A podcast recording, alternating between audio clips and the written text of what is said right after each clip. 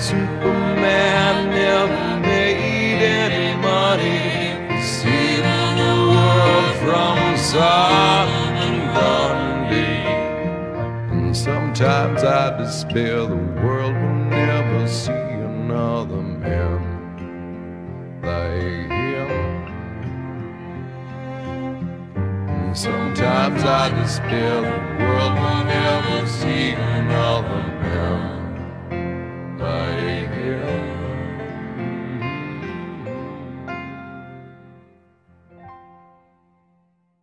Hello and welcome to a very, very weird, long, and strange episode of Gale Boys. Uh, this is going to be quite a episode. There's going to be a lot of things going on here, but I'm joined as always by our my wonderful friend and co-host Jordan. the total Yes, but uh, yeah, we have a lot of stuff to get into. Uh, today is our we teased it in our last episode, but today is our autopsy of the DCU and this. I don't even really know how to how to properly like summarize It's- these movies. it's called the Snyderverse, which is interesting because there's like 20 of them and he's only done like three of them. Like, So, yeah. but anyway, we're gonna get into the news here. Let's just blaze through this.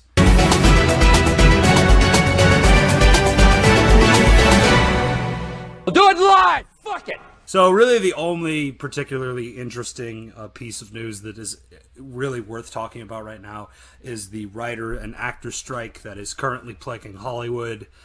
Everything has been shut down, and it's probably going to go on till next year, 2024. I've seen a lot of people have interesting takes on it. What is your opinion of the actor strike right now? Well, as a like token uh, lefty, I'm like well in favour of strike action, particularly writers, because recently TV is in a much like different state from like the nineties. The nineties was like the peak of TV. If, you wrote any Star Trek episode, like a TNG episode, you could cruise off residuals until the fucking day you die.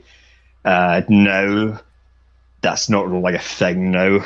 The main writer of The Bear, American Chef TV show, which is an award-winning, massively popular show, was in debt when he wrote that first season. He had zero fucking money to his name. Um, when he won uh, the Emmy, he had to like rent a fucking bow tie to pick up his awards because he had like fucking no money in his bank. And that's just indicative now of these shows can be like wildly popular make the fucking studios a bunch of money. No fucking like zero fucking profit goes to the people that are actually involved in it. So yeah, this has been a long time coming. Yeah, no, it's uh, you know, we're we're way past the days of uh, you know David Chase or David Simon, who um, you know made The Wire and the the Sopranos. You know, they they are living off those successes.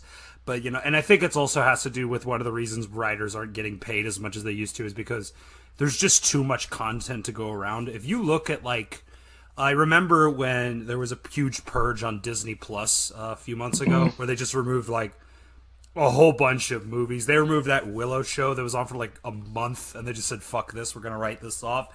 And it really, really got to me where I realized I know maybe two things on this list, and there's like 50 others that I have no idea what these are. And I just think there's too much content and not enough money going around because it's like forever one success that the streaming service has. There's like 10 shows that just wallow in obscurity on there and no one knows about them. And, you know, it leads to just there's just too much content and there's just not enough money going around. And yeah, it, even the successes, we can't pay you because we got this shitty reality show what we got to pay these people for. So yeah, I can understand them thinking, you know, and I didn't even know that about the bear. I haven't actually seen it, but I've heard it's a great show and just that's fucking terrible. You could write these like widely popular award-winning shows that make the studios like a bunch of fucking money, and like Reaganomics have essentially like trickled its way into Hollywood, where fucking and we'll talk about this later, but like producers, guys like Bob Iger, David Zaslav, all the fucking money goes to those guys, and like fucking pennies just trickle down to the people that actually make them. Hollywood is like no longer the dream factory. It's like the neoliberal factory. Yeah, um, if we like absorb all the profits, maybe you'll get like like a piece of the pie at some point, maybe, and yeah, that just doesn't happen anymore. I just think it's also just indicative of like you know, especially now with the, the this new trend of just removing content, uh, and you don't have to pay those writers now. Like you just you know your show's not on our streaming service anymore. We ain't got to pay you shit.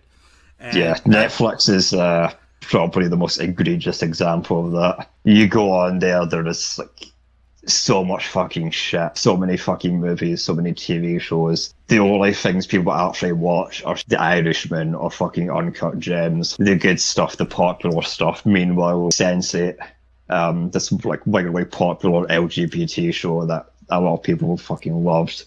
Uh, that gets shit canned. If that came out in the mid 80s, early 90s as a TV show, that would have like 30 seasons. But now, because the way metrics work for streaming, it's like, who cares if people like this thing? Just, yeah, shit can it. it's amazing how much TV and particularly on streaming has become shovelware. Like that's partly one of the reasons I think there's so much just yeah, there's just so much like if you go on Netflix now, there's like for whatever uncut gems or Irishmen you find, there's like 15 shows of just nothing. And it's all just designed to clog it up and make it feel like you're getting more for your money's worth.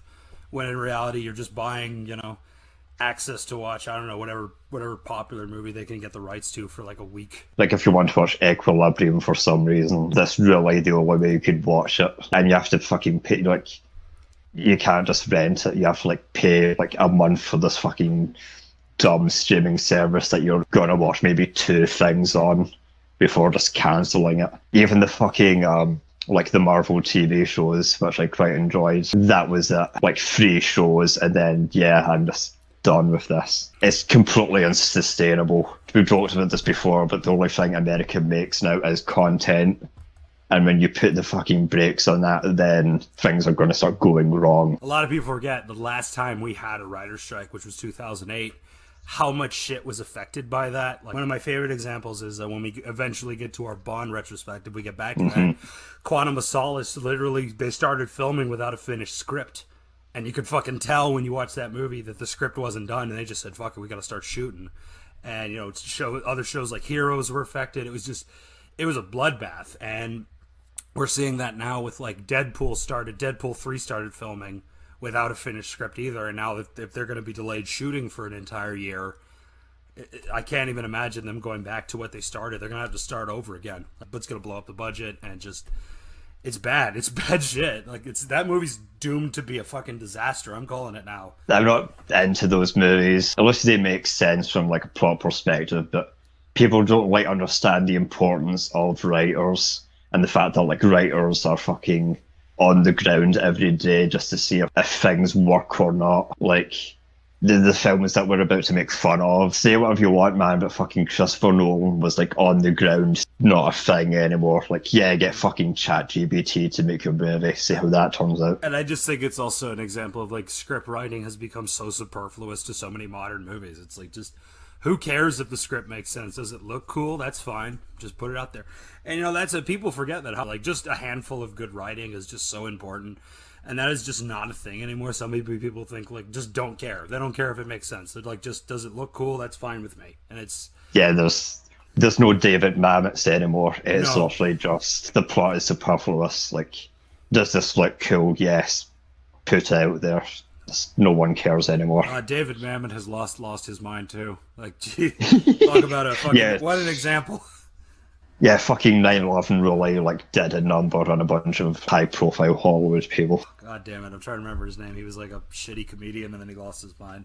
Whatever. Uh, Rob Schneider, No, well, Rob Schneider was one of them, but there was uh, Dennis Miller. Dennis Miller. That's the guy. I'm thinking Yeah, of. yeah. He fucking lost his mind too. Like it was. it's a, it's a, it's a truly. I, I just think that yeah, it's just we're the the the result of this, and you know, Venice is in deep shit now because none of the actors are going to come and do press for any of these movies. So it's going to be a very, it's going to be noticeable. People are going to start to take notice, like, oh shit, maybe.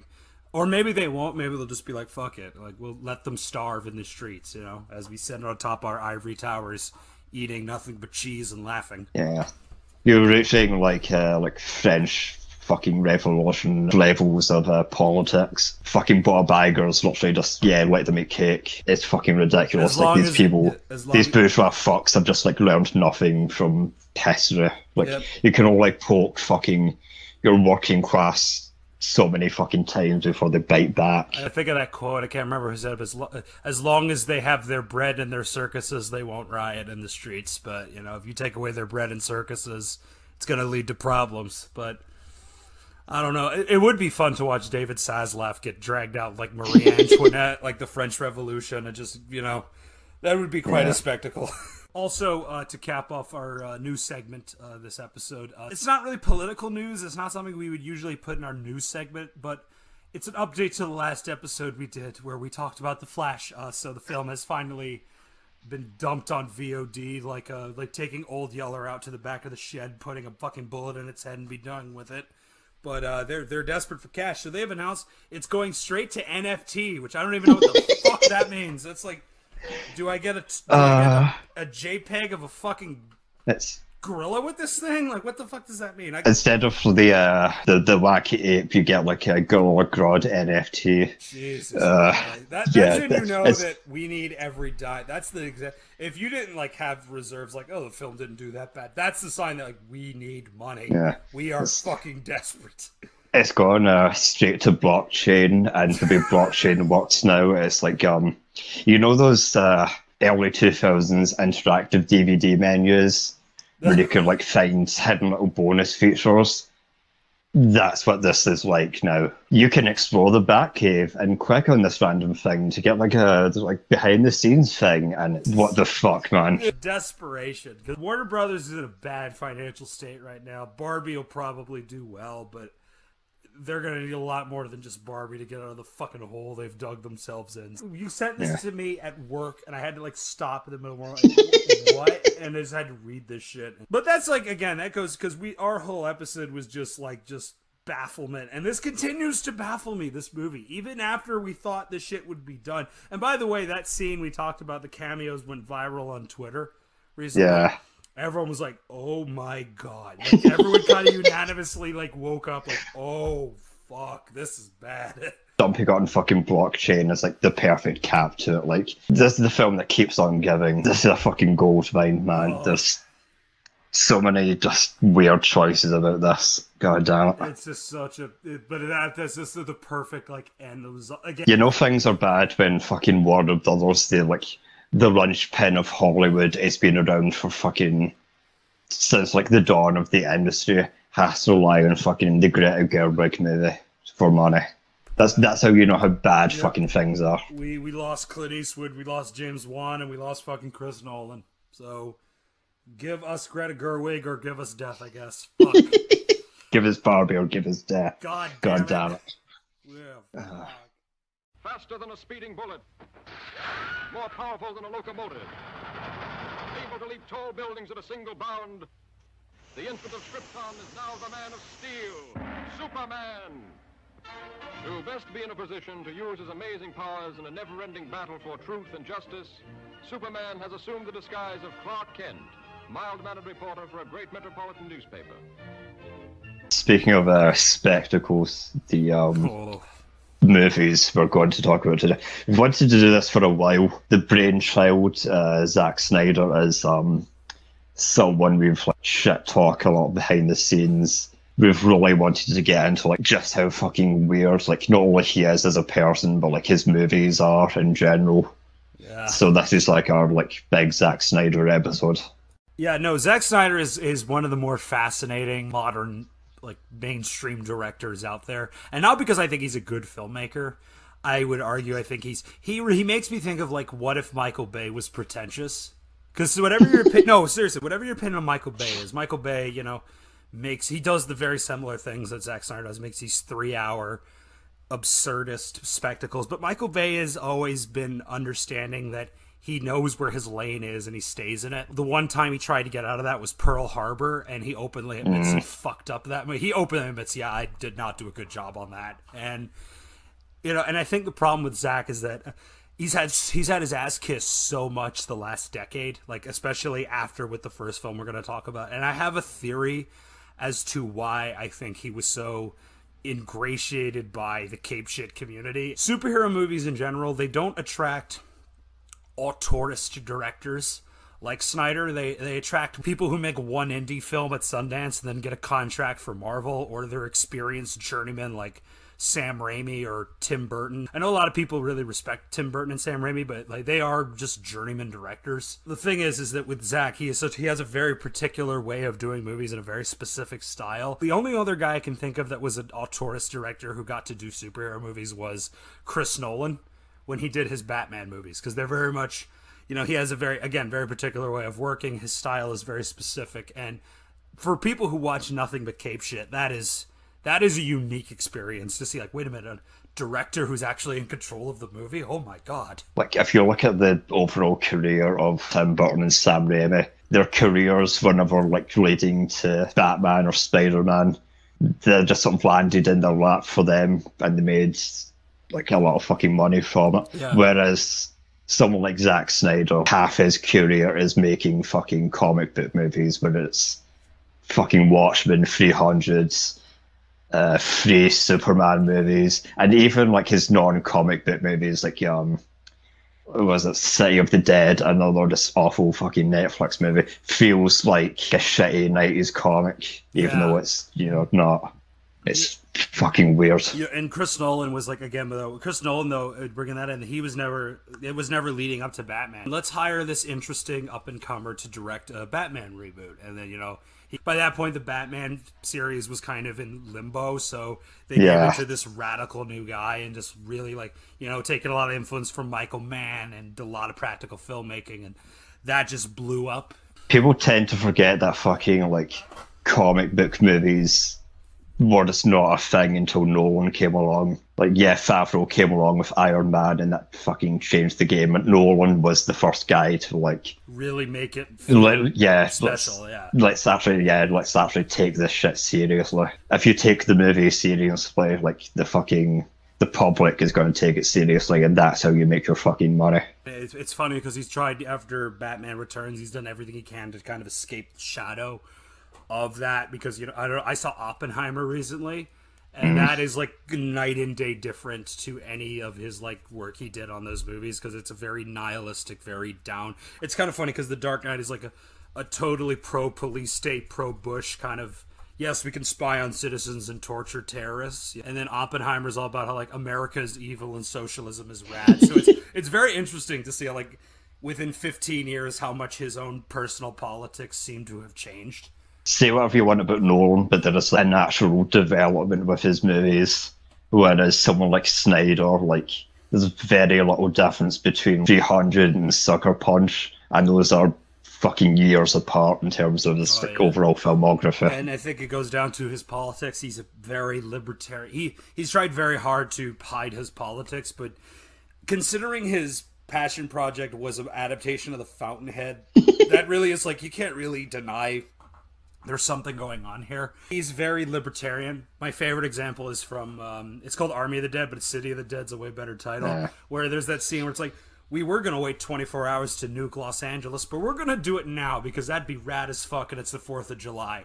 And that is Hell like yeah. the most libertarian thing, considering he wrote the film. His like weird libertarian politics seeps into his three Superman movies, Batman versus Superman in particular. Oh, it's such man. like a fucking libertarian fever dream. When fucking Superman dies, like his grand monument is him fucking holding up the world Atlas shrugged style. It is so fucking like in your face about it. Uh, so, so we'll get into the first film of this. Uh, we're gonna try to cover as much as ground as we can because we're gonna cover up the lead up to Justice League because I think that's a perfect encapsulation of like how much of a fucking disaster this whole like attempts to build to their own superhero universe went. And it's kind of funny that they did that because this movie, Man of Steel, was never intended to be a franchise starter. It was sort of like a soft reboot for Superman because it has a very open and shut ending. You know, there's no build up to anything. It's just like, oh, you know, just the movie ends and that's it. But so yeah, this was a film that uh, Chris Nolan had a huge hand in this production. He's a producer. He also co-wrote the script. He this has the same feeling of going back to the Michael Bay comparison. When Michael Bay did the first Transformers movie, Steven Spielberg was a producer on that. He had a huge hand in the production as well, and it very much feels like a producer reeling in an insane, crazy director. Like the way that Spielberg reeled in Michael Bay when making that first movie. Nolan feels like he's doing that with Zack Snyder. Because this actually might be one of the only like this and the Dawn of the Dead remake are like the only two Zack Snyder movies I didn't overtly hate.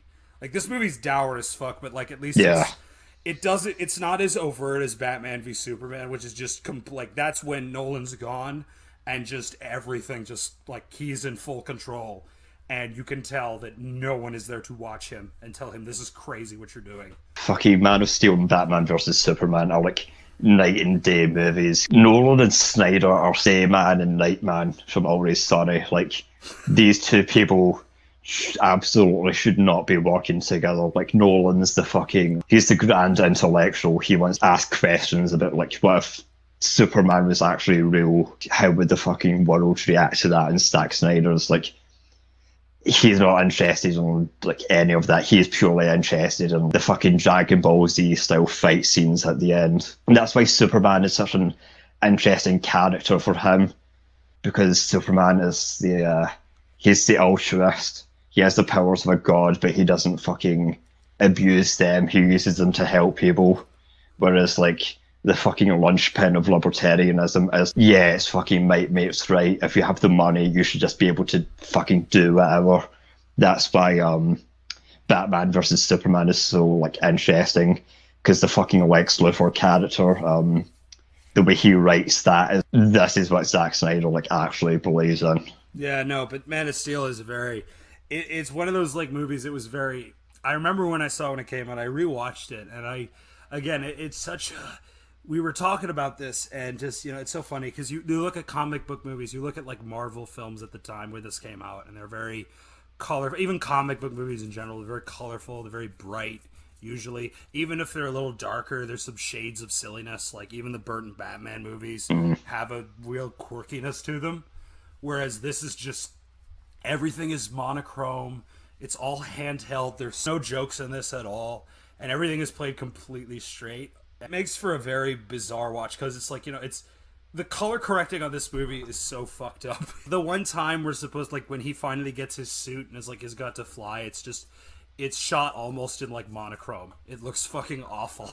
you know you're fucked up when years later there's like a million fucking YouTube videos of people like color correcting the movie. What happens if you like make Superman's fucking costume slightly brighter? It changes the, tone. entire fucking movie, like the entire tone of this fucking like dour movie. And you know, it's so wild because there's so many like in weird shot choices in this too. Because like I said, Snyder has, he is a pretentious fuck. Like that's my takeaway. from, no, he is because he is.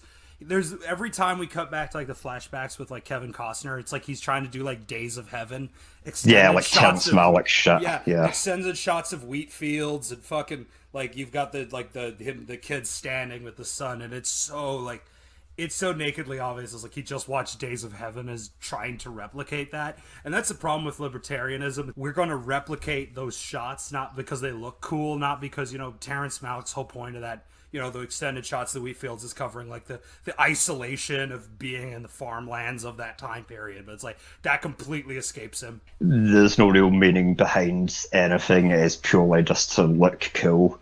Uh, the only real interesting like shot in the movie is when fucking um, Cavill's having banter with Michael Shannon for the first time, and he's fucking sinking into the the sea of skulls. That's wild. That's like, yeah, that's fucking so wild, so fucking weird. That's what I mean. There's stuff in this that, that is that could be interesting because again, it's so interesting to see the tug of war between Nolan and Snyder because and that seems to be a lot of the running themes with especially with Snyder's like this has the same feeling that Watchmen has where it's like mm. Alan Moore's message and Snyder's like obsession with every shot has to be the most excessive coolest fucking thing ever and the way it just completely it, it, it's complete tonal whiplash because especially going to Watchmen, the, the message of what Alan Moore wrote in that book is completely lost on Snyder when he made that movie. You know, the whole point is like, yeah, maybe all these like superheroes are all superheroes really are just all psychopaths and rapists with god complexes, and he's like, yeah, but isn't it awesome that they're psychos and rapists with god complexes?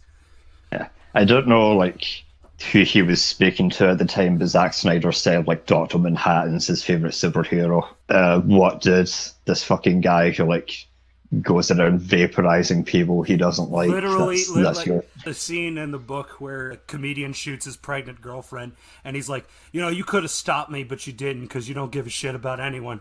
Because we're ants to you, we're indiscriminate. And Zack thinks that's the coolest shit in the world. That goes back to his libertarian philosophy of just like, it does. If you have the power to do it, who gives a shit? why his fucking Superman is like we've seen like a lot of um like superhero parody TV shows recently, like The Boys, Yeah, the- um Invincible. They're like Superman parodies like Homelander and Omni Man. They're all If you read the yeah, they're all like yeah, fucking Henry Cavill Superman, prissy fucking psychos that just go around vaporizing people. The, the boys just straight up re like uses influence shots from Snyder's films. Like there's so many shots on that show where they're aping his style, but rather than making it look cool, it's like, oh, this is terrifying because they're all Yeah, that fucking, fucking-. Yeah, Yeah, that scene in uh, season one where he's on the plane, he's supposed to be rescuing people, and he just vaporizes everyone. the That's like shot where his that could that could be red. from like one of these movies. Yeah, the shot where his eyes go red, and it's instead of being this exciting moment for our hero, it's it's actually oh this is scary as shit. Like, and it has that in this where I also love that one of the themes of this movie is Henry Cavill commits genocide against his own people, and it is like done as like a heroic act where he like vaporizes all the the the tadpoles they have in the fucking spaceship. Yeah, this isn't like Superman two where Zod is like so cartoonishly evil. Yeah, you he has to go down. Fucking Michael Shannon is like our fucking planet's dead. The only way we can like recreate it is fucking here. And Superman is just like, yeah, fuck that. I'm just gonna mass abort these fucking uh, Babies. these Kryptonian sperm. I, like, I, I want to get into Amy Adams' pants, so that's more important than fucking saving my race, which is. And I, I, I think Michael Shannon, Michael Shannon in this movie is he is the only one I think who really is like trying his best with what he's given, because it's a pretty you know he's he's definitely one of those guys. He he does speak highly of this movie. I think because it got him into shape. You know he did like a year long training regiment. There's a video of this of the end of that scene where he's like, "I have no people," and you know he has the dust in his hand, it falls out, and it's dubbed in Japanese. And if you watch that, you realize, man, he just Zack Snyder just wanted to make a shonen anime movie, and he got handed Superman script. I was like, all right, fuck it, good enough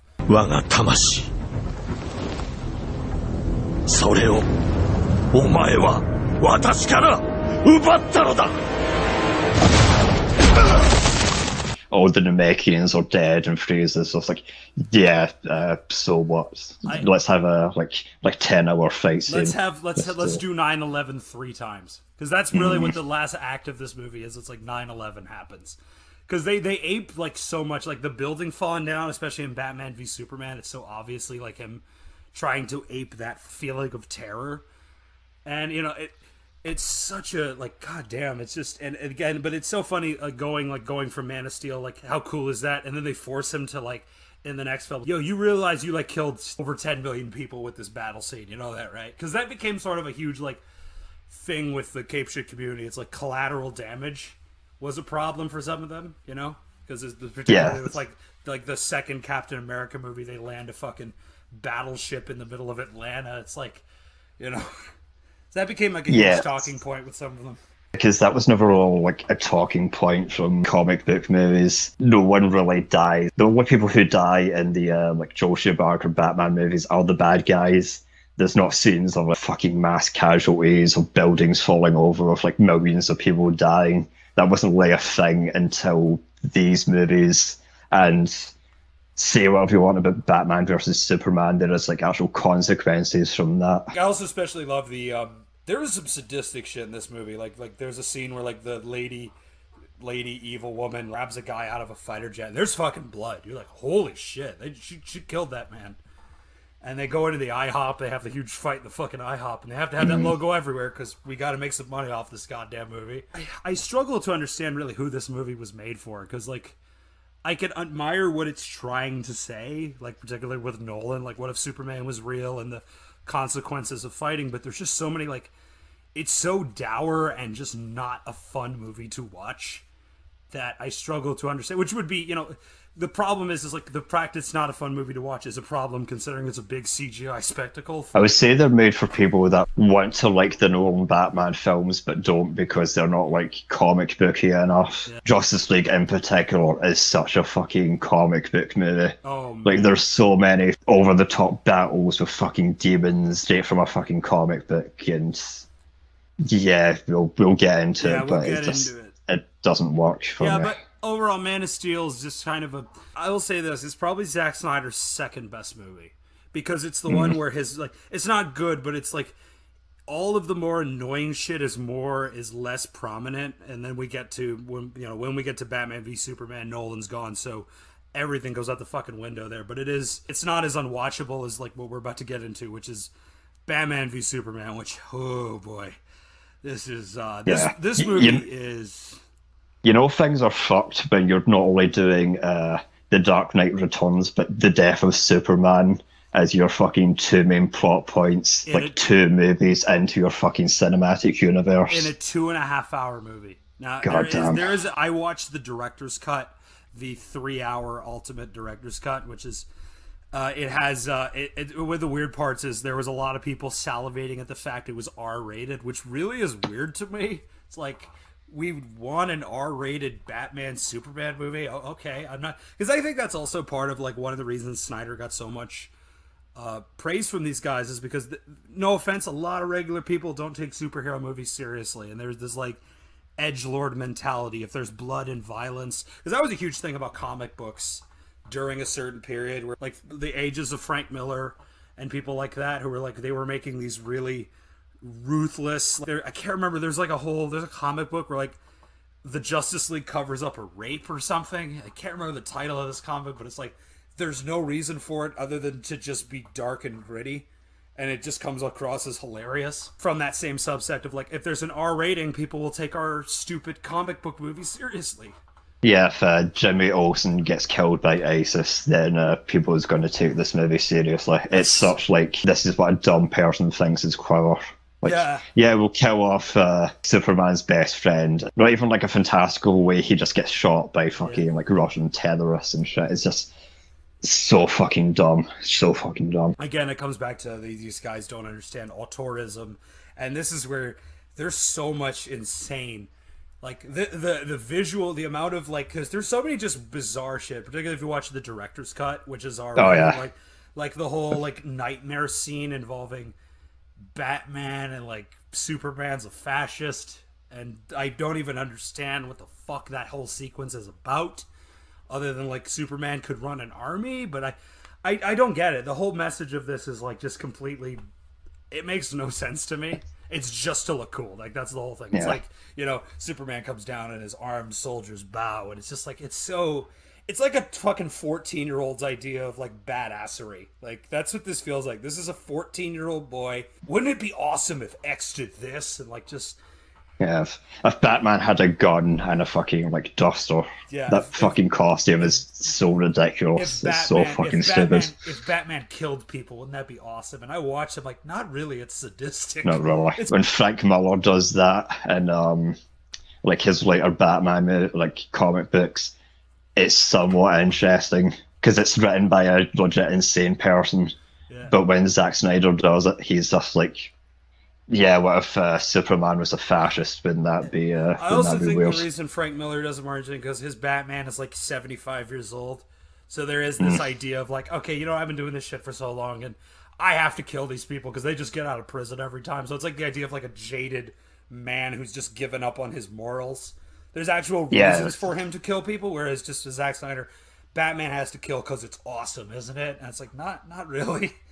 Have you read uh, those later Frank Miller um, like Dark Knight sequels, like After- uh, the Master Race and Golden Child? after Holy Terror, I just don't want to read anything Frank Miller. I don't know if anyone if you've read that, but for those that don't know, Holy Terror is uh, it's basically about a right winger fighting jihad terrorists, and it's it's maybe Yeah, like, he's it's fucked up. he's another guy who went insane because of 9-11. Like with Batman, uh, like killed ISIS. well, he wasn't Yeah. he wasn't particularly mentally sound to begin with. I mean, if anyone's seen RoboCop two, I mean Hell that yeah. has Frank Miller's paws all over it. The child drug lords, the The the idea of let, let's put the brain of a serial killer into a robot. Isn't that a great idea? What could possibly go wrong? In his um, most recent Dark Knight story, The Golden Child, Darkseid and the Joker try to get Trump elected, and it's it's it's simultaneously like one of the dumbest things I've ever read. I read it recently, just the dumbest thing I've ever read, but also like this is genius. This is fucking like no one else could come up with this Only except Frank him. Miller.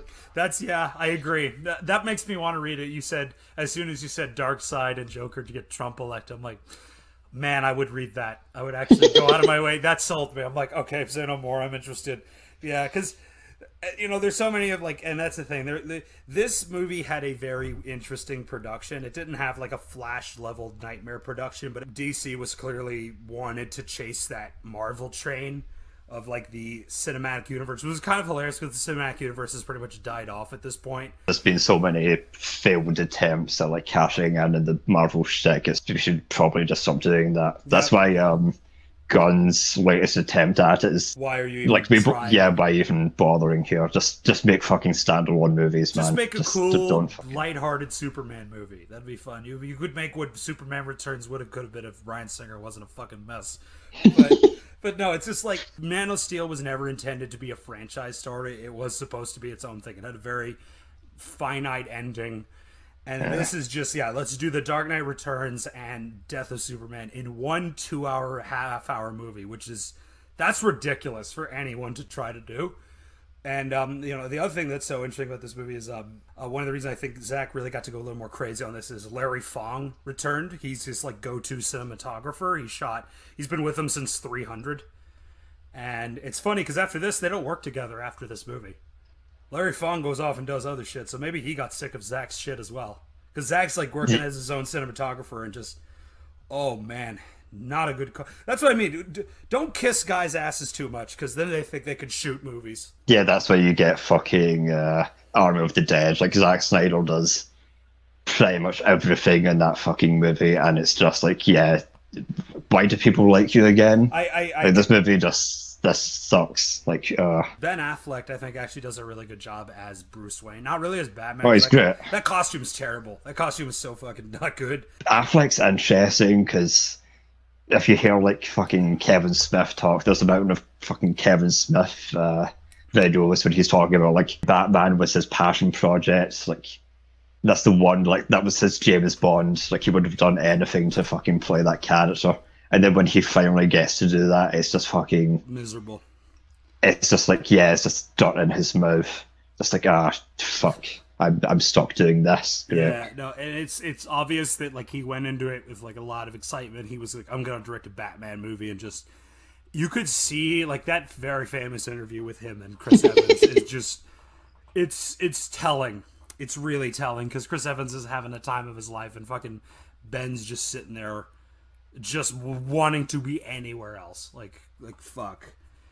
I feel bad. Yeah, the fucking uh, Cavill was just grinning like a fucking schoolboy, and Affleck, like the light has just left his eyes. Finally, I get to do the one thing I've always wanted to do, and it's just fucking ashes in my mouth. I mean, he got God burned damn. more than once on, on comic book movies as well. He did Daredevil. Yeah, Daredevil really like fucked him up. That almost destroyed his career.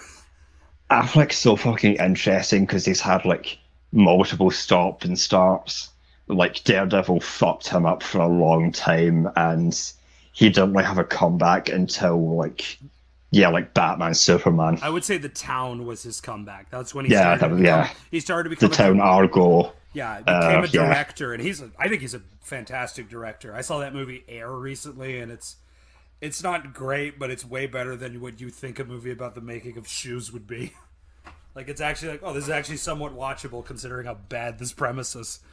Yeah, and it makes you wonder like what his fucking Batman movie would have been like. I hope it It's would- like In my world, it would have just been the town again. It would have just been like a really violent Michael Mann type movie about like Yeah. fucking. But I don't know, like uh, we'll never know. But it is like one of those like great what ifs because I think that would have been you know he's a solid director and just and there's just so many like yeah and we'll get into the Jesse Eisenberg stuff in this where it's like yeah I don't know. I would not let them tell me.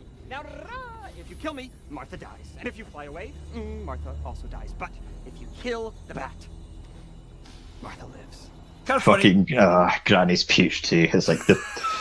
I've I've only seen Batman Superman once, and it was the uh, like director's cut when it came out on Blu-ray because I just refused to watch it in the cinema. And when it got to fucking Granny's Peach Tea, because that's like that's just a joke. That's like yeah, I send. Uh, he's talking to like the senator, like the girl boss senator, and he's like, yeah, I send um jars of piss to people I don't like. And when I first watched that, I was like, oh, that's a that's a joke. That's like a one-off joke. And then you get to the fucking Grand Senate hearing, and she sees the fucking Granny's Peach Tea with like the bomb next to it.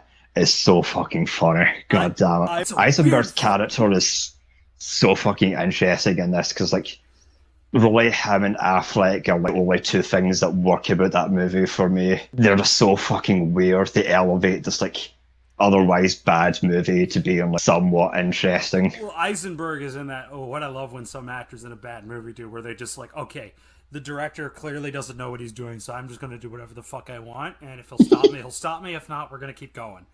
It's this brilliant little like. It's like when Jeremy. It, it's a comparison because Jeremy Irons is in this movie too when he did uh, Dungeons and Dragons. Dungeons and And it's like Dragons, one of the most unhinged performances you will ever see in a fucking movie. Let the blood rain from the sky! and it has that vibe of like just fuck it i don't care i'm just gonna do this and no one stopped me so Yeah, ev- everyone is so fucking po-faced except from him, and that's why I like that character so much. He's like the fucking emperor from Star Wars. He's like the only character that seems to be like enjoying themselves in this movie. we get to the big battle at the end with uh I God is, it- is damn it it. doomsday is that the guy's name Yes, Doomsday is um he's basically the Hulk. What if Superman had a Hulk? Yeah, he could like punch without uh, like thinking yeah about no it. he's uh for those who don't know he was the guy who killed superman it's actually an interesting story the death of Superman is actually one of the more interesting comic book stories i think because it's like the one thing that superman cannot defeat And it's not even like a known villain like Zod or Lex Luthor. He just like comes out of nowhere and I think- I think kicks the the shit out of him to the point he dies. I think it's the only time he ever showed up in a comic book. Like they just retired him after that story. It was like Destroyer for Godzilla. It's like the one big ultimate bad he's gonna just show up one time and die. He pops up like occasionally, but he is the one and done bad guy. He's there to like he's not really a character, he's like a fucking plot uh, convenience. And then and then uh, Wonder Woman shows up, Gal Gadot and her fucking po face performance. That that's one of those God desperations of like we're just trying to set up shit, and it's like just so. And she's just not a good actress. I'm sorry, she's just not good in this movie. Yeah, this is a nice little leadway into Wonder Woman, but fucking like, you know, things are bad when fucking like you have to get a bunch of actors to adopt the accent of your leads because they can't do an American accent. Yeah, no, uh, but we're well. First off, we'll do Suicide Squad is right after. Oh yeah, because that comes. Yeah, I, I completely forgot because like the chronology of these movies is Well, it was just up. like, why do they even like? Because it was just like they, they had no plan. It was like we just have to do everything now and hope to God we can fix it later. Because this was supposed to be like they had Ben Affleck's Batman show up in like a deleted scene, some shit. Like because they filmed Uh. this in Toronto, my home city, and I actually got to see some shit getting filmed. Did you get to see um, uh, Jared driving his fucking uh, pink car around? I did not get to see that. I did get to see some weird stuff with uh, I think it was Jai Courtney or somebody. I, I went hell like yeah. randomly that one time, but it was like uh, th- this movie's this movie's so fucking interesting. I I know James Gunn is the Suicide Squad exists, and that's a way better movie. But this film has such a the choices of this movie are so fucking baffling because we're gonna talk about Suicide Squad now because.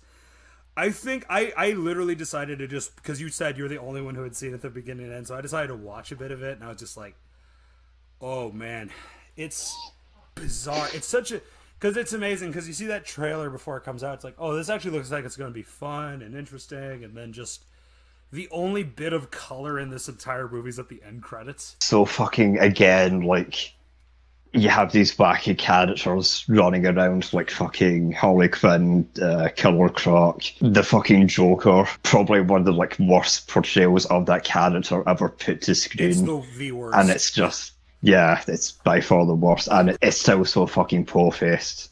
Like, there's jokes, but none of them fucking land because like the movie takes itself way too seriously. So that's partly why I think that this movie is a problem again. With they hired David Ayer to write and direct it. Now, for those who don't know, David Ayer is a very interesting screenwriter. He wrote Training Day. That was kind of his beginning of his career, and he became a director. He directed End of Watch, the uh, found footage LAPD movie.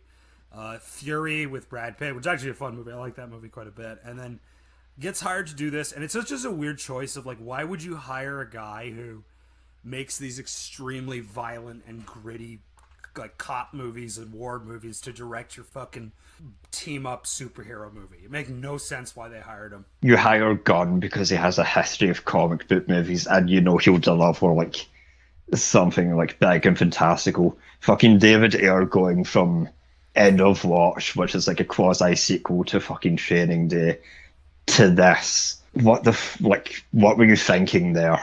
I don't Because like. I understand. I understand getting Brett Ratner in X Men Three. He's just like a director for hire, but like this is one of those cases where it's like you're hiring him for a reason. You're hiring him And to it's- write the script too. Like fucking Training Day. Have you seen Training Day? He brought his own crew in, and it's just so dour and just. Will Smith just looks like he wants to commit suicide throughout this movie. He looks just so fucking miserable.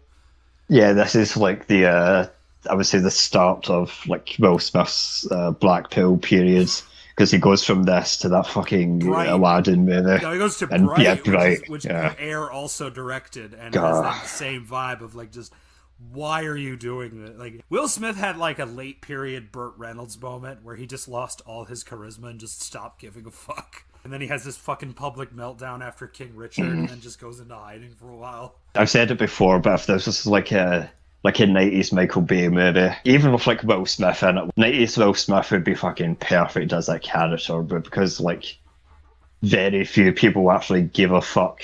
Ironically, is Jared, but he's such a fucking try hard. Like, Yeah, yeah, it just it does not fucking work. No, it's like just he's a- he's like the one guy who fucks his character up. and uh, there's like Jai Courtney who's like just doing a bad Australian accent, just like all right, good night. That, that's that's his natural accent. I know, but That's- it's that's- horrible. It's just so stupid. It's like Jesus, because like it's just It's like when fucking uh. Pierce Brosnan did that Jackie Chan movie, and everyone's like, "Oh, Pierce Brosnan using a, a fake Irish accent." And it's like, no, that's that's his accent. I know. That's what I. I feel bad, like. but it's like I've seen him in so many bad American movies. I forget he's from Australia. Yeah, It's just something that happens, man. Fuck. It's just, and then Viola Davis, who just looks miserable as well. It's like I'm, Yeah. I'm way better than this shit. Why am I here? And she's in the fucking. She gets to have fun in the James Gunn movie at least. yeah, it's, it's it's roughly the same cast, and like But she's. I really like having- Margot Robbie as Harley Quinn. That's like one of the better casting choices. Oh, she. and yeah, like she. Th- th- this. This was like at like post Wolf of Wall Street. So like. yeah, This kind of made her a big name after this because she was like the breakout of this movie. it's like the one like performance that actually works, and you can tell like she has like two other movies after this, which are varying degrees of quality. Yeah, I Tonya, where she plays uh, Tonya Harding, which is actually that's also great for casting too, because it's like me as the nice Australian playing violent trailer trash. That is actually Yeah. funny as hell. But like, yeah, no, she's she's doing her own thing. She she just had a huge hit with Barbie. She's gonna be around a while, so good for her. But yeah, this movie is just such a just a bad movie, but it's it's at least interesting because like, why were any of these decisions made? Like, why did we hire David Ayer? Why are we like they re-edited the movie based on how well the trailer was received and Again, like what were you thinking here? And like going from that to Wonder Woman, it's like wow yeah, it's it's really it's like night and day What's again, so just night and day in terms of quality. it ended up being quite a hit it ended up like making it was like the 10th highest grossing film of that year God damn. i don't know i mean we look back on that like wow we we were we were desperate for something Yeah, just Yeah, and Wonder Woman, which I've kind of soured on the more I've, I've Yeah, watched it's- again. It's like I have this theory that some critics will sometimes give good pity reviews. Like that's like Kermode's kind of notorious for this. yeah. He'll, he'll give like he'll give like uh, Fifty Shades three like a decent review because like hey, I don't like that people are getting bullied. It's like who cares? You're fucking fifty years old, man. This is different. This is more like everyone's in a post-Trump election hangover. So like Yeah. any movie that gives them a semblance of hope is kind of it's it's weird. America's in a weird place in 2017. Like, Speaking of uh, speaking of Trump, uh, Trump's Treasury Secretary Steve Mnuchin is a executive producer on Suicide Squad and Wonder Woman. He's like one of the ten fucking um, producers on those movies. wow.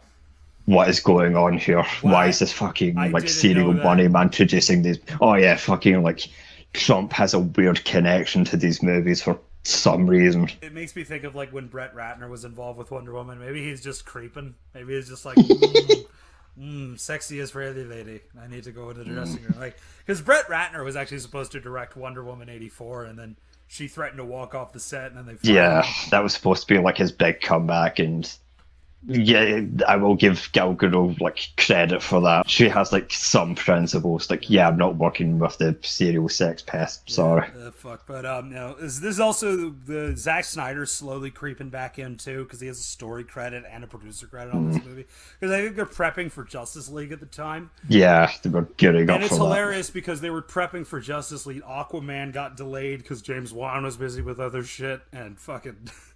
It's so funny when we get we'll cover Aquaman first because I think before we get into Justice League we have to understand like Aquaman came out a year after, and it feels like Aquaman should come out before. Yeah, there's like story beats in there that's like this should have been the film leading up to Justice League, and because of behind the scenes shenanigans, it's set like right after it.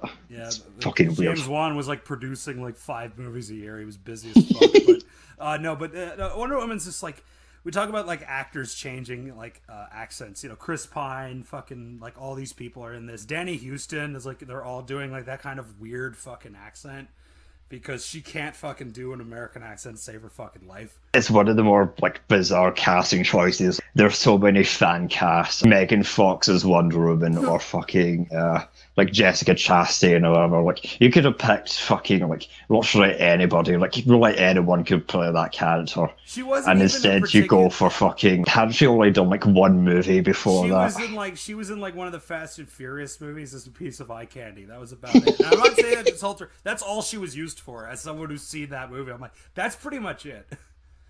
I know she's elevated to like the leader of this fucking billion dollar franchise. And Just it's, it's come so- on, man. It's also weird. The the director uh, Patty Jenkins has a weird. She's had a rough career in terms of just Mm. because she did Monster, which is I don't know if you've seen that. That was the that was the movie about um Aileen Wuornos, yeah, yeah. Aileen Wuornos. That whole, I am a little mixed on that because they kind of make her a little too sympathetic, even though you know she did have a rough life, but she did also murder five people, and is kind of a fucking unhinged lunatic. If you've ever seen the um the Nick Broomfield documentary, where like, Yeah. her last interview, she's like, "I'm going out like Jesus." I'm like, "Oh boy, you're crazy."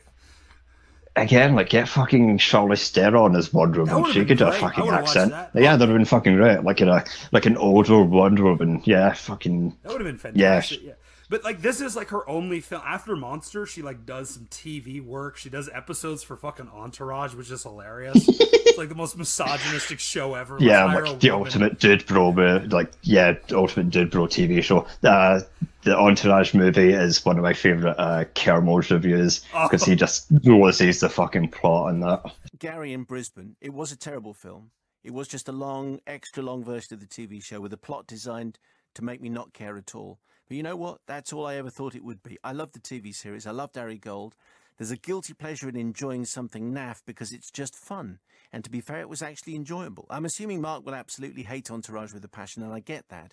But I imagine that fans of the show will support it, and I think Mark will always be on the back foot just because he doesn't have the relationship with these characters. I don't fans- want a relationship with these characters. I don't want these characters in my world. And you know what? They're not. Sorry.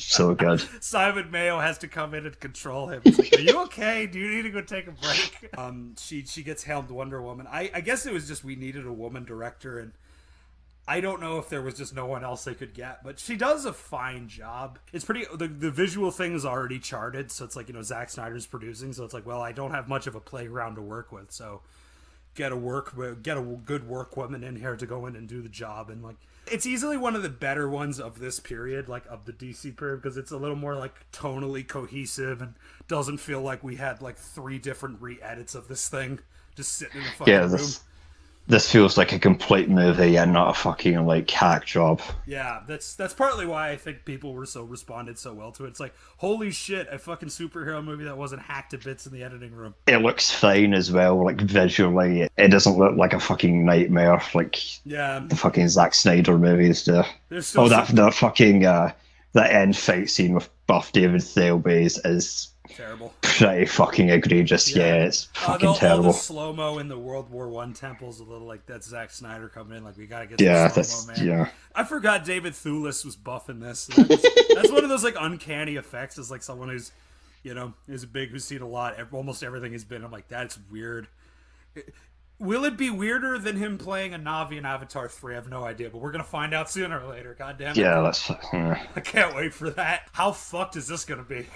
yeah. James Cameron is like again the only person who could make like CGI cartoon Smurf characters work on screen.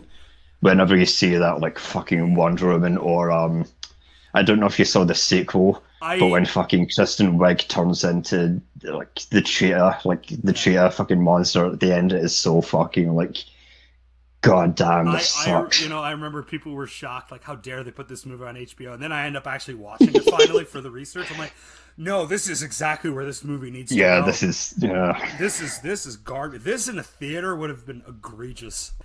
I, it's just Yeah, you're- bad. if you, if, you, if you bring this out in the cinema, you are testing like the goodwill of the audience. Yeah. I didn't know you actually uh, watched that for this. I, I, thought I, you like. I was yeah. curious, but I'm not interested in covering it. Just, no, other than the Yeah, Pascal playing evil Ronald Reagan, there's nothing to it. Yeah, it's, it's, It's just such a nothing movie. Yeah, it's it's only interesting because of the whole like yeah, it was it was dubbed on HBO and it, the best call Warner Brothers made that fucking year. Seriously. Oh god damn it. But um Yeah. Wonder Woman's fine. Uh then we get into Aquaman, which is I think the best one of all of these movies that we've covered. Oh, by far. This Like, one is Fucking James Wan directs the shit out of this. It's James so Wan fucking. is a is a true genre guy. Like that's another thing we have to understand is that all the directors who so far are not they're very like po faced, very you know self serious people. James Wan is a fucking genre dude. He loves horror. He loves action. My favorite film he's ever done. You ever seen Death Sentence, the Kevin Bacon movie? Yeah, that's the um, It's his- quasi Death Wish movie. Yeah, Yeah. I think Brian Garfield says it's the best adaptation of Death Wish because it ends with, you know, like the villain's like, "Look what I've turned you into. You're one of us now," and then all the satisfaction of the revenge goes away. And then he goes home, he's bloodied and shot, and then the cops come and arrest him. It's like, yeah, we get why you did this, but uh, murder's still murder, so you got to go to jail now. But uh, you know, the, the other thing that I love is too is how he directs that movie too, despite it, you know, being a serious revenge thriller. It's like garishly lit. It all the sets look like like porno sets from hell. They're all lit like like, like neon blue lighting and just garish shit. And he's very much you know he's very much a genre guy. So, and this goes back to I think like when Sam Raimi directed Spider Man. He's like the perfect guy to helm a movie like this because you know he knows exactly like at least how to emulate comic book f- styles and feelings. So it's like you know, let's sure it looks stupid as fuck, but isn't this awesome? Like you know. like the final battle where all the fucking fish monsters are fighting itself. It's like right of a comic book, but actually works. Yeah. Unlike when like Zack Snyder tries to emulate the death of Superman, I can barely see what the fuck is going on My here. My favorite is the Black Manta suit, and he just did it comic book accurate, and it looks Yeah. silly as fuck, but it's great because it's like they're just running through Greece, destroying everything. It actually like fits with the movie. Ultimately, why this movie works is like, yeah, it's goofy, but it's like everything makes sense within like the world. Wan isn't afraid to actually get silly with it. Like Julie Andrews playing the giant octopus is one of those like, what? At the end of the day, you're going to these movies to fucking Yeah. like just have fun. And just Jason- have fucking fun with it. That's that's really like why this like overall universes doesn't work. They're just There's no fun. most of them just aren't fun. Yeah, Yeah, this is the only one that's like I watched this during COVID with my uh, family, and we actually had a great time. We're like, this was entertaining as shit, and because you know, because that's what you kind of want from a movie called fucking Aquaman. You want silly shit. You don't want to fucking hear like you go to like a Superman movie. It's like the dour horrors of man. Like, come on, guys. when I first watched uh, Man of Steel, like right when it came out, I was kind of interested in it because I was like a director I've like I don't really know anything about is doing a Superman movie. Let's let's see where it goes from this.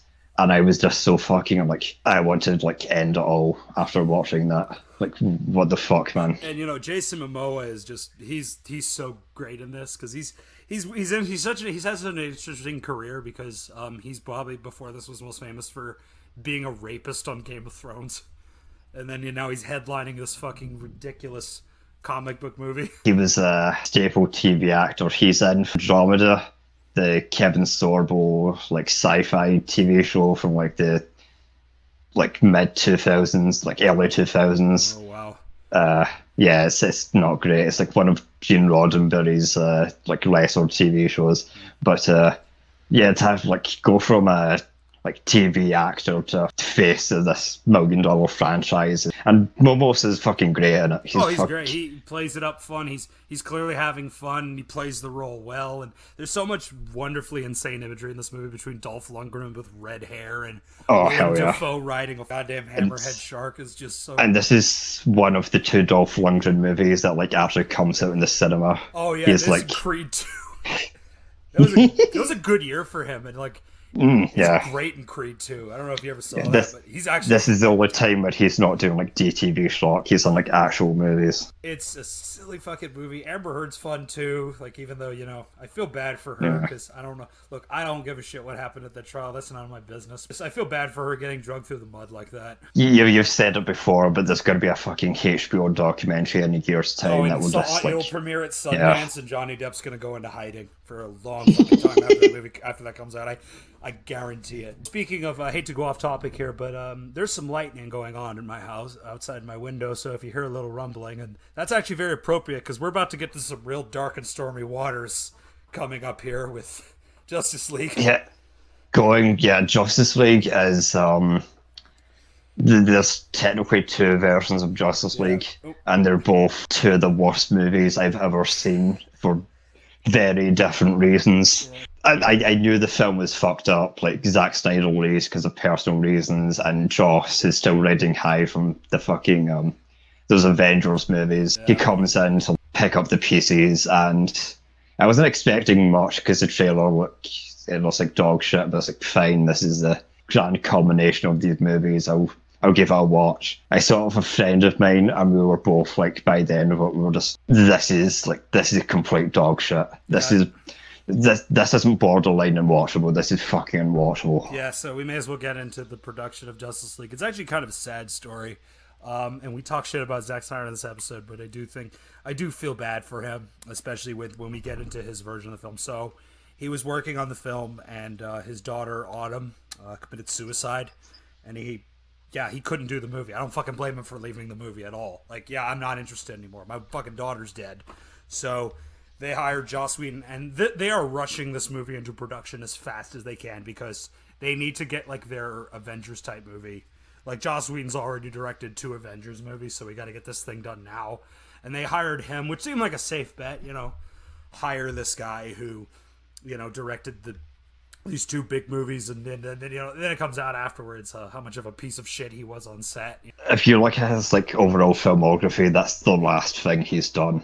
Like Yeah. not only movie, but like thing in general. He did like an HBO show that came out like right after he got Me Too'd. So Yeah.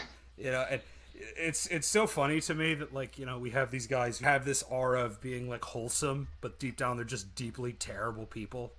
Like I Yeah, he's the fucking he's the Buffy guy, you know, he's yeah, he's the probably a fun dude, and then you find out deep down he's a ruthlessly sad, angry man. Like it makes me think of what we're learning about Phil Lord. Like, you know, he goes on Twitter talking about how flaming, Yeah. flaming hot made him like cry because representation, and then you find out he's like a deeply sad, angry man who like lashes out at people on his fucking anime Spider-Man movies.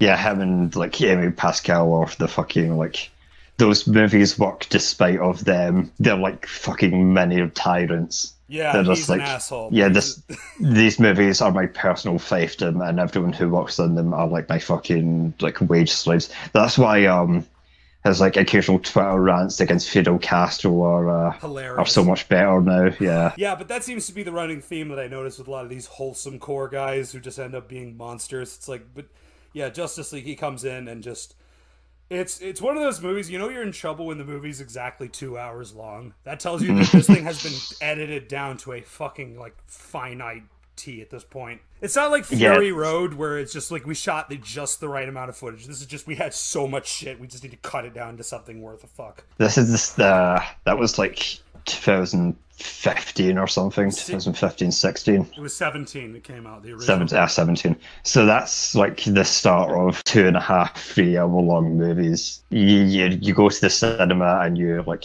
you you get your fucking money's worth with these like big long movies. And this Justice League movie is just perfectly two hours long. Even, even if you like don't know the, all the background shit, you could tell, You can tell something is wrong here. fucking pieces. Like Yeah. shit. And you know we're in trouble because we do this film and Ray Fisher and Ezra Miller haven't even had their films yet. I think they were going to do a cyborg movie and just Ray Fisher was treated like dog shit.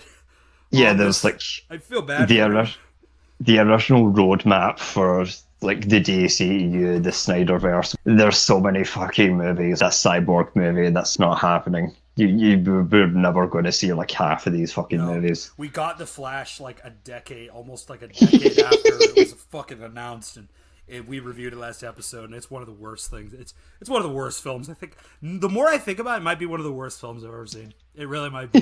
just no, just what it represents, and like knowing we have a writer's strike on now, I'm like, yeah, fuck this, fuck this garbage. Justice League didn't have that excuse of a writer's strike. Like should not have been as bad I think it as was- it turned out to be. I think this was mostly an example of triage.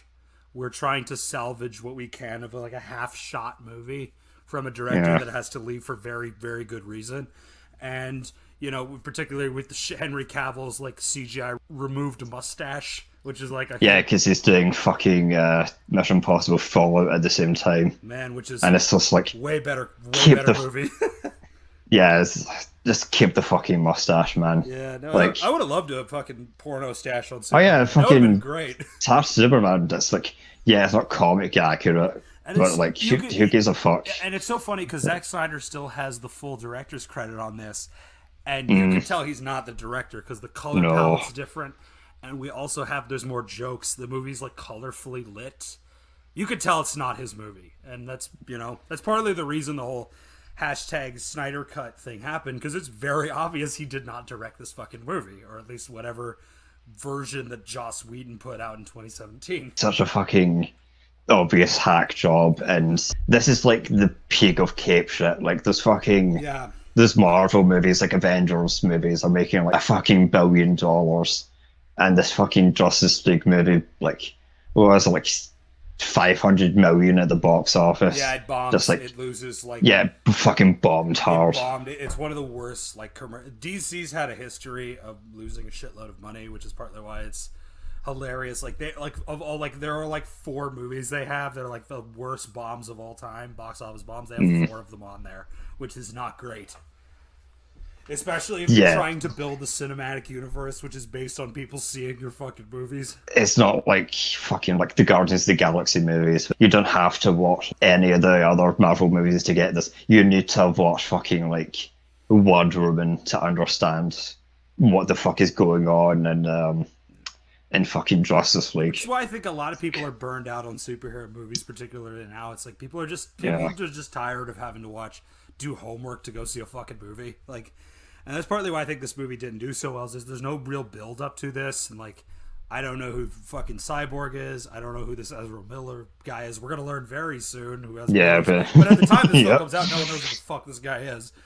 And like the the most you see of the Flash is like in Suicide Squad, and then a cameo in the director's cut of Batman v Superman. That's it. That's all you have of this character. And, and the fucking director's cut of Batman, not even the theatrical version of Batman Superman. If you don't watch the director's cut, like this is just homework at this point. Yeah, like this you is- have no idea who the fuck these people are unless you like do the fucking research. And Aquaman has not come out yet. We talked about Aquaman, first, but that movie is still a year out by the time Justice League. So who the fuck is Jason Momoa at this point? And then that movie, that movie ends up doing better than this film does because it obviously Yeah. it's a better fucking movie. But yeah, so then yeah, this movie is a disaster, and then like there's, and then we get into the the the journey of the director's cut, which took like five years and a lot of harassment from social media. Let's face Yeah, it, this, this was harassed. They, they were people being harassed because of this. Because again, all these cape shit nerds don't know what auteurism is. They don't understand that, like, you know, all like the only auteur figure they have is Chris Nolan. That's it, and Zack Snyder. That's the only people they have that like they understand. Like that's a specific kind of filmmaker directing a movie. So Yeah, when, when Cape shit is the only thing you watch, you will go to the ends of the earth to watch the proper Justice League movie. which Like, is people tend to forget now because it's it's kind of a meme now, but people tend to forget like how fucking rabid all the release the Snyder cut shit oh, was. Oh, it was it was straight up harassment, and it's it's hilarious because when they end up putting up the seventy million to finish the film, George Miller is going through a lawsuit with Warner Brothers because he didn't get his bonus for directing Fury Road. You know, the best film of that year. I Yeah. fucking directed one of the most commercially acclaimed films of that year for you fucks, and you won't give me my dues. Like, we won't give you your bonus, but we'll give Zack Snyder seventy million dollars to finish a cut of a movie he left halfway through. to literally film in his fucking driveway. Yeah, there's a seventy million dollars. Again, like the people in charge of these fucking companies just It's do not have their priorities straight. No, and I think it was just the harassment got so bad. They're like, "Fine, you fucking assholes, we'll make Yeah, the damn." Thing. and then when we finally get it, it's. I, I remember watching this when it came out because this is like again a fucking streaming movie. This is like COVID is still going on. Everyone's still trapped inside their house. I remember watching this like day one on HBO Max. I was very curious to see like how different it would be from the Justice League movie, and fucking like this is almost the exact same. Yeah, there's like color grade differences, but like. This is fifty percent like the same fucking movie. yeah, Like, what was the fucking point of it's, this? it's twice as long. It has more It's, like, pretentious it's shit. longer than The Irishman. Which is- yeah. fucking. it's longer than The Irishman, which is you know I fucking love that there was like people like watch The Irishman as a miniseries. Meanwhile, people like you you have to watch the whole thing through. You fuck you people. Martin Scorsese has done more for film than Zack Snyder ever has. You fucking nerds. That- I'm sorry, that just pissed me off when it's all like you have to watch The Irishman as a miniseries. I'm like, you fucking show Scorsese the respect he deserves. God damn it. Yeah, you, you're almost obliged to watch like this almost four hour fucking movie, and it's like, it's it's not even a full movie. It's like a fucking. It's part one of a movie, like That's what fucks of me like up a about series we'll never see. That's yeah, what fucks me up about Zack Snyder. And just to go into Zack Snyder, this is because we're back at Zack Snyder now. This is a guy who doesn't know how to edit a like edit in terms of like writing a script because he did an interview where he's talking about Moon Rebel recently. Moon Rebel. He's talking about like yeah. There's like in the- five different versions of the that. hand- he said it's something that I think that's not a plus. That's a bad sign. In the hands of another director, this would be one film, but because it's me, it has to be multiple films. Which is like that just means you don't know how to edit a script. Maybe I don't need to add 35 minutes of slow motion and fucking Ayn Rand jacking Yeah. off shit. Like, come How on. about man. you? Uh, how about you do like one complete movie instead of like two seven-hour-long movies? I, I, I don't mind episodic movies. Like we're getting two fucking Dune movies, like part one, part two. But that actually like That actually that makes sense. Yeah, if you Whereas this Miller's- fucking whereas this like dumb comic book shit, it's like, do I really need to see seven hours of fucking like Darkseid trying to blow up the earth? Not really. me though. It's like when we when we really. did Army of the Dead, that movie's two and a half hours long, and you would think, okay, he's gonna throw. There's like almost no characterization in that movie, so there's no reason for it to be two and a half hours long. It's only two and a half hours long because you you have no idea how to like edit. Like you have no idea like. You know, because there's really no characterization in that movie at all. Like Dave Batista's only characterization is "I'm sad." Bleh. That's it. Mm-hmm. There's no like character arc for that guy, and the fact that it's two and a half hours long is like, why? Why does this need to be this long? God damn it! not only does he just not know how to edit, it's so fucking self-indulgent. Oh, like the fucking like the, the the fucking Snyder cut is so steeped in libertarian fucking like great man of history bullshit. My- my- The scene that fucking broke me is when Cyborg's in like the fucking um like the Jonny Quest universe, and he's interacting with like like the financial institutions and it's represented by like the fucking bronze bill, like the fucking Yeah, Wall the- Street bronze bill. What the fuck are you doing, man? They let him do whatever he wanted. Like that. That's why I think this is going to eventually bite him in the ass because you cannot kiss a guy's ass like this and expect it to go on long. But the thing that gets me about this, the scene that got me was the the scene where um, Cyborg is playing football, and it's Mhm. like the most gratuitous. Like if you've ever seen the film Friday Night Lights, where Peter Berg like like like the the shots of just these look at these American athletes doing what they do. It's like it, it is like Peter Berg when he made Friday Night Lights was kind of deconstructing that, but fucking. Zack Snyder saw that like, no, I'm just gonna do that wholesale, and it's just so fucking ridiculous. It's it's the perfect encapsulation of his style. Everything's like shot. There's so many like environmental effects, like rain and snow, and just slow mo, uh, uh, you know, just you have to see it to understand it. And then like you have Hallelujah playing, which that was a joke. Mhm. People used to joke that he was gonna throw that in the movie, and then he actually did it. It's like, Yeah. Wow, you fucking Jesus. That's like a meme for a long time. Because he, he, you, know, he could this- tell, like, he did the sex scene from Watchmen. He set it to that, and everyone made fun Yeah. of that because it's one of the worst sex scenes in a mainstream movie ever. it's like the fucking uh, Team America puppets fucking. It's like That's hilarious. borderline that. And they did, but they made fun of that too because they do the same kind of song. It's just- by the way, uh, sidetrack. If you can watch the director's cut of the Team America sex scene, it's one of the funniest things I've ever seen. Because if you ever want to see what it looks like puppets pissing and shitting on each other, it's truly just go track that down. It's it's hilarious. You will get a very good laugh from that. But going back to Justice League, so much self and and the fact this is shot in one four three aspect ratio for no reason is like again adding to the pretentiousness of it. Yeah, it looks like a fucking 90s TV movie. G- going from that to fucking um, Black Adam and IMAX is so fucking like. What is going on here? Oh god damn. Black Adam is so slavishly like in love with this type of Uh. thing. Although that's a journeyman, that's different. That guy's directed f- like five Liam Neeson movies, so he's clearly just like doing whatever. Again, journeyman. That's who directs these movies, not artists. Fucking journeyman. So the fact this isn't one four three for no reason is hilarious, and and it's so distracting because again, there's no reason for it. It's like why are we like. I guess it's just again just to be just to be edgy and cool. Like we're we're not playing by your rules, kid. And apparently there's like a black and white cut of it, like Logan Uh, every Noir fucking style movie at this, cut. every movie Yeah. at this period had a black and white cut. We had uh, Fury Road. We had um, Parasite had a black and white cut, which I love you Bong, but that was stupid. There's no reason for that movie to be black and white. There's just so many fucking gimmicks going on. Like, it's not enough that it's black and white. It's you know what it reminds me of, like watching fucking TNG. Like there's Yeah. fucking black boxes around this. Like back then, it made sense because was fucking. TVs then are like radically different from what they are now. This is your fucking billion dollar movie. I'm I'm watching this on a fucking like 4K 40 inch TV. What the fuck are you doing? Again, I think it's just he's had his ass kissed for so long. He's like, I don't have to change. People will people love me.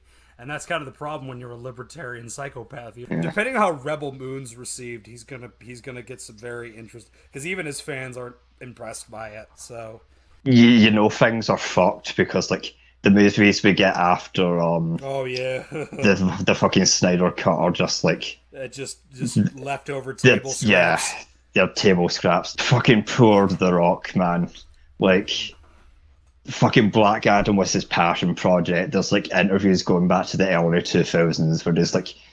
I want to do this movie, and when he finally gets to it, it's fucking ashes in his fucking mouth. Well, then you also have Shazam, which was like again more table scraps of like just Yeah. fuck it, we don't know what we're doing anymore.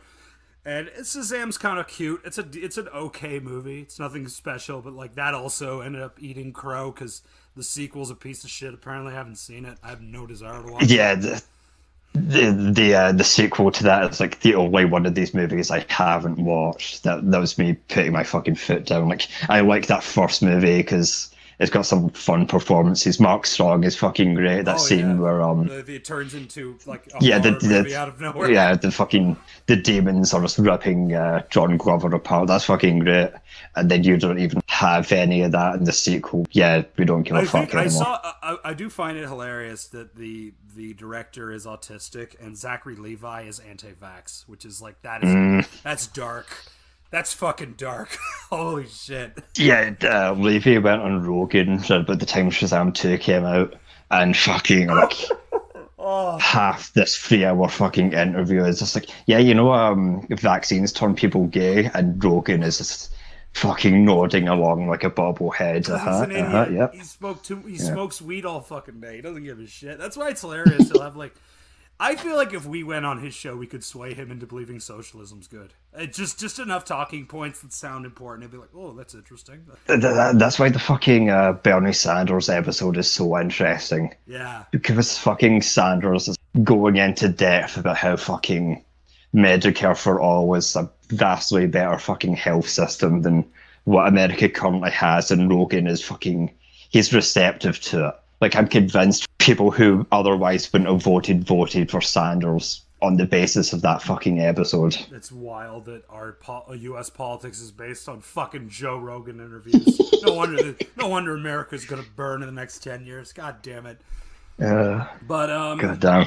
Yeah, so Zack Snyder's Justice League, it, it's just sort of a, it's a curiosity more than anything. It's just like, hey, here's the like Jared Leto comes back, which is Oh, God damn. fucking bizarre. I don't even know why they did that. I guess to tie it all up, but it is just sour grapes to have him anywhere near any projects at this point. What really broke me is he does the Wheel of a Society he thing. literally says that. So- he literally And- fucking says that in the fucking movie, which is like, at, at, at- at this point it's a fucking like meme. Like everyone knows it's a meme. The fucking um even the Joker Harley movie Quinn makes fun of it. yeah paper yeah like the fucking Harley Quinn cartoon TV show which I which I actually like uh season four is um coming out uh, next month and that's a pretty decent TV show. It's like one of the best things fucking DC has brought out recently It's and funny even that's making fun of it It's kind of funny because all the stuff related to heart of Harley Quinn's actually decent. I don't know if you've seen Birds of Prey, but that's actually oh yeah that's that's a solid movie. That's actually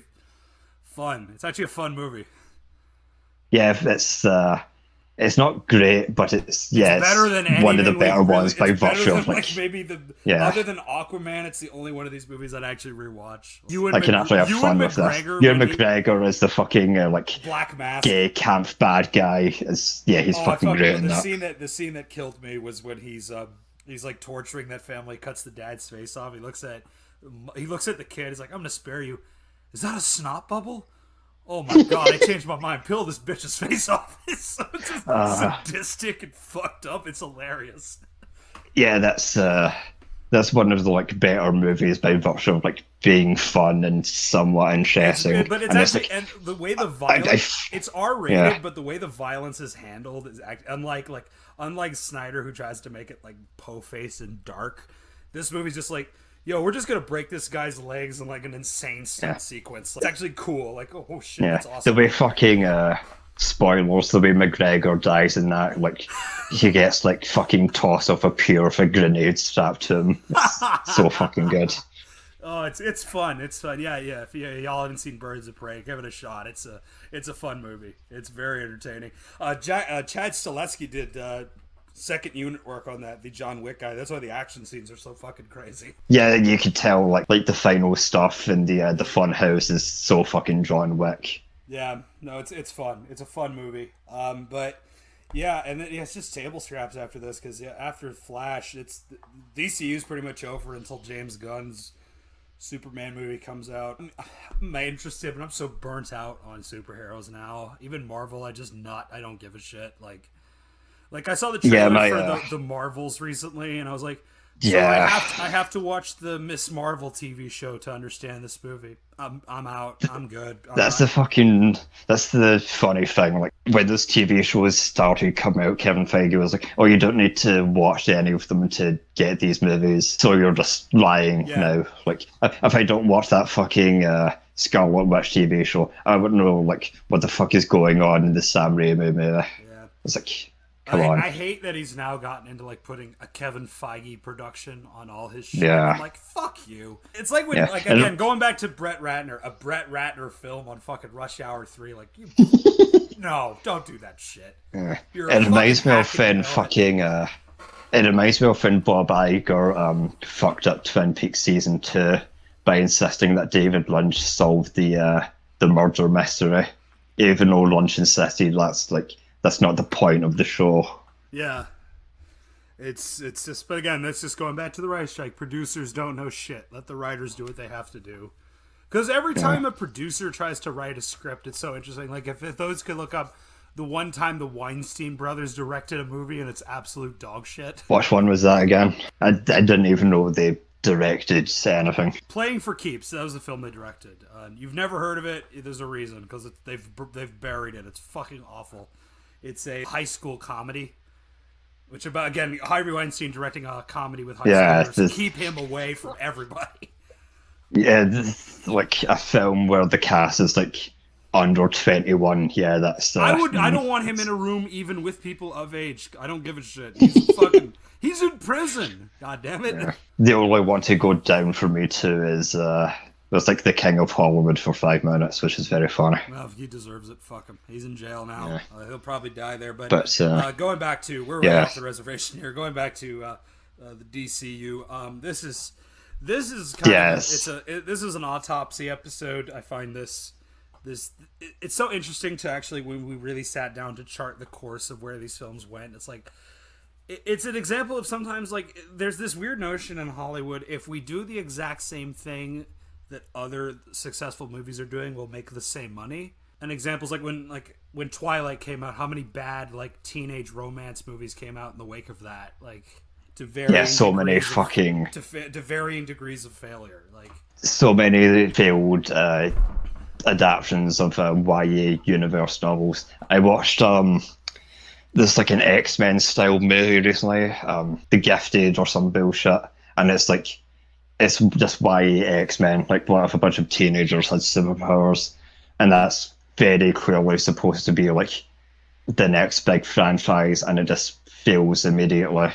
Oh, my And- fa- my favorite example of that, uh, just going because we're kind of walking our way out here on this episode. My favorite example of that is uh, "Beautiful Creatures." Uh, it was written by Richard uh, Lavag- Lavagris. I can't pronounce the name, but he wrote he wrote The Fisher King. Um, you know, he's a very well respected writer. Yeah. Fisher King, Bridges of Madison County, the ref. He's a very, very acclaimed writer. And he directs this movie where it's like, I'm going to deconstruct this novel. Because, you know, he's a smart writer. He reads this Yeah. weird ass kid's book. It's like, let me have some fun. And the fucking fan base tried to kill him. It was fucking like. Because if you don't know anything about young adult drama, it's it's it's fascinating to read like how unhinged that community is and how like fucking scary it can get for some people. Yeah, it's, it's people who should not be reading this stuff is reading it, and that gets very scary. That's the movie where uh, Jeremy Irons has a wacky southern accent. Yes, yes, he's a plantation owner, basically. Oh yeah, I, I actually don't mind that movie. Yeah, that's, no, it's it's Richard, a fun Richard's movie. a great fucking writer, and he really went all out and ate shit for it because he. Yeah. You know, did, he clearly made it for an audience that didn't care for it, which is unfortunate because I Yeah.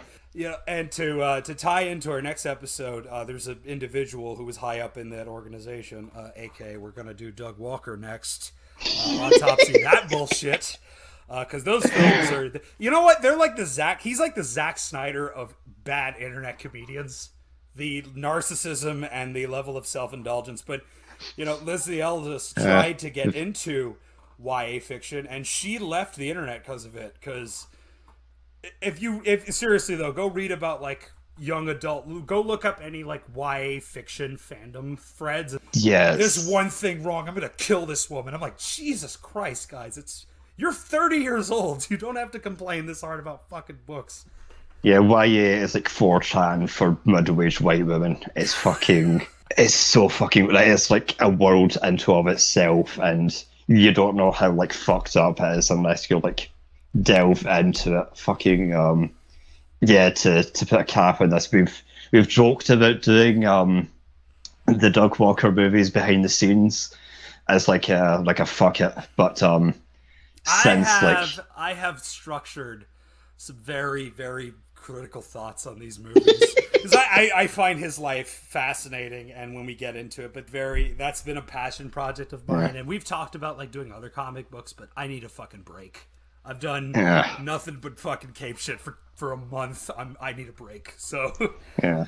Uh, but anyway, let, ju- just to wrap up, uh, the DCU it's it's a fucking mess, and Yeah. just not that like.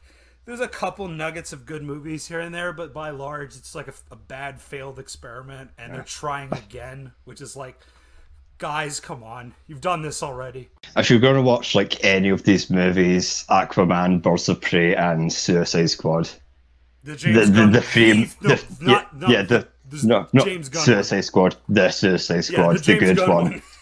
Uh, yeah, and they're also like the few movies that have nothing to do with the fucking like overall. Uh, They're no, they're all just by themselves, and they're all fun and just yeah. Zack Snyder. It'd be interesting to see where Zack Snyder goes in his like weird Netflix, but I could see Yeah. it'd be. Yeah. I, I hope he gets that Fountainhead movie made. I want to see it. That's like my dream is I want to see how fucked up it. As someone who's actually seen like the 1950s or 40s version of that movie, him directing that'd be fucking wild.